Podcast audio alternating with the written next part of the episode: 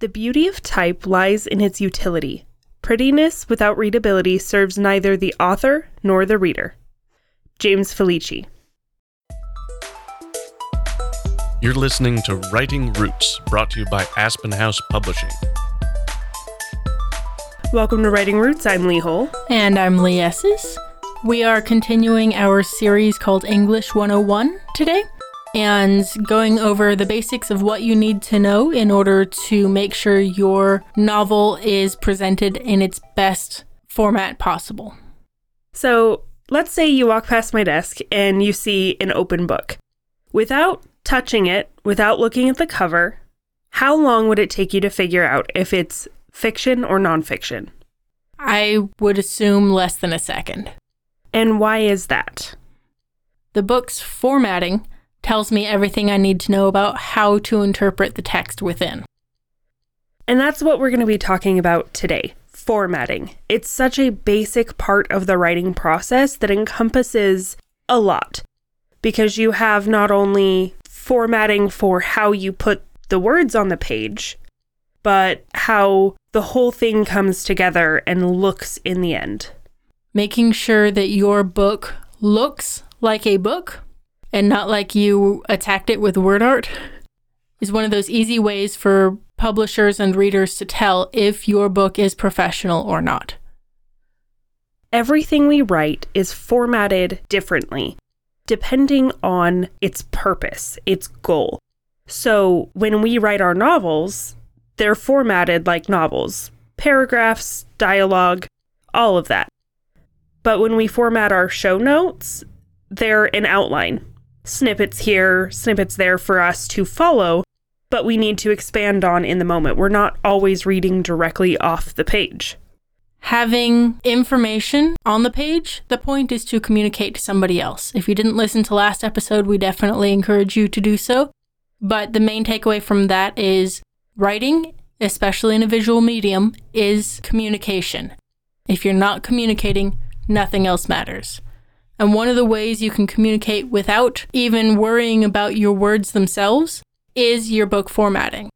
If you go to any traditional publisher and you want to submit your manuscript, almost all of them will have you submit in a slightly different format, but I guarantee none of them are going to ask for it in a Zapfino font they will almost always request a serif font like Times New Roman or possibly New Courier. They have strict requirements about where the paragraphing starts on the page, what needs to be in the headers, included word counts. There's a lot of specific things about manuscript formatting. That is very different from book formatting which has a completely different set of requirements for what goes in the headers and footers. It's usually just the author name and the page number, the book title. If you're in nonfiction, it'll have the chapter title on top. A lot of nonfiction is formatted so you navigate the book to find the information you're looking for instead of reading it front to back. The formatting will help communicate that. And that is still yet different from academic formatting. And I'm sure if you guys dig back into your either English or possibly science classes where you had to write things with an MLA style or Chicago style. We're going to go over some of the most popular styles in just a minute, just to give you an idea of where to start your research. But each style has a couple of different things. Each one will cite information differently if it's nonfiction. If you're writing fiction, then one of my favorite things to do is to take books that are from my target genre and figure out how they title chapters. If they do a table of contents, what the header on the top looks like. And that is probably the best piece of advice that we can give you.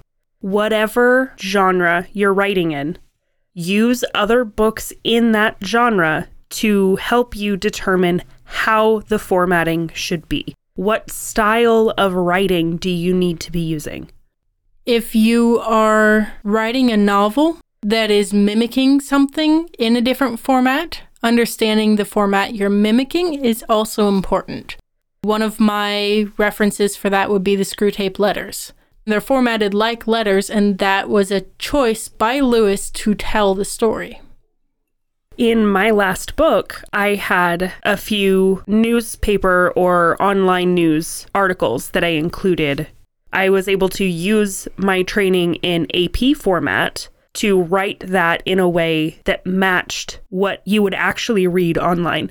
So, one of the first types of formatting we're going to talk about is that AP style. That is most often seen in the news. There are a couple of things you can do to make sure it looks like AP style. If you're doing it as an insert in your story, like you did, then indenting from both sides is probably a good idea just to make it look closer to a news column. Start with the headline. It's short and you will not have conjunctions. A lot of those are replaced simply with commas. In the text itself, you have as short of sentences as possible and you structure it so the most important thing is first. You don't want to build up to a moment like you would in traditional narrative fiction. This is called the inverse pyramid. So you have the most newsworthy info at the very beginning who, what, where, when, why, how. And then underneath that, you get to the important details. And at the very end, it's other information that will help the story, but isn't necessary. Back in the day of newspapers, to fit all of the articles together, sometimes the last couple of paragraphs had to get chopped out. So you didn't want important information in those last paragraphs in case it got cut. And as the font implies, having that Times New Roman font is very common for the AP style. I will flip this one a little bit. If you are basing it on an online article that they're reading, then a sans serif font is perfectly fine because it's generally accepted that sans serif is actually easier to read if you're reading it in an online format. And that's going to be the next format we're talking about. A lot of that online style, that blog style, includes a very different visual on the page. We're not going to have any indentation at the beginning of every paragraph. In fact, they're all left justified or full justified with line breaks in between each paragraph instead. And again, it's the sans serif font. You also don't want long paragraphs, maybe 80 words a paragraph, because people's attention spans when reading online aren't usually that great. Another thing you'll want to have if you do have a long article are really good, clear headers and subheaders so that if they want to jump further down, and find a relevant piece of information, all they have to do is look for a header to get them there. I will also say that having a picture is key to making sure people click on and continue to look at your page. Another very common format that goes back a really long time is Oxford. This is more for your prose.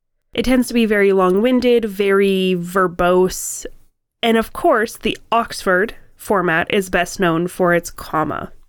We will be talking more about the dreaded Oxford comma in a few episodes. Stay tuned. But I think you mean the beloved Oxford comma. I really I'm losing my taste for it. No. I'm sorry. The next style is sort of the sibling to Oxford and that is Chicago style. The interesting thing about Chicago Style is they update their manual annually, and they have since 1906. So they're constantly updating and keeping with the times instead of enforcing the rules that have existed a long time ago.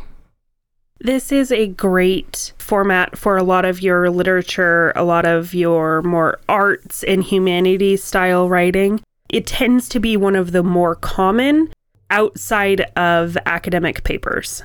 The last two we're going to talk about are the ones you learned about maybe in high school, maybe in college. That's MLA and APA.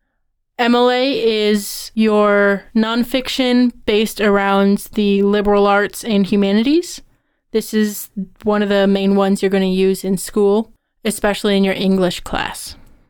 This is where the citations for where you're getting your information, all of your references, it starts to get really tricky there are specific ways that you need to list what you're citing. And in MLA, that includes the year of the study or the release dates.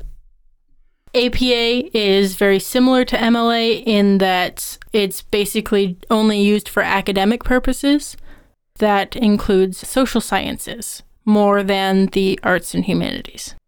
So, if you want more information on these different styles, we're not the resource for that. We do focus more on your fiction writing. But you can use this list as a jumping off point for getting into what style best fits your purpose of writing.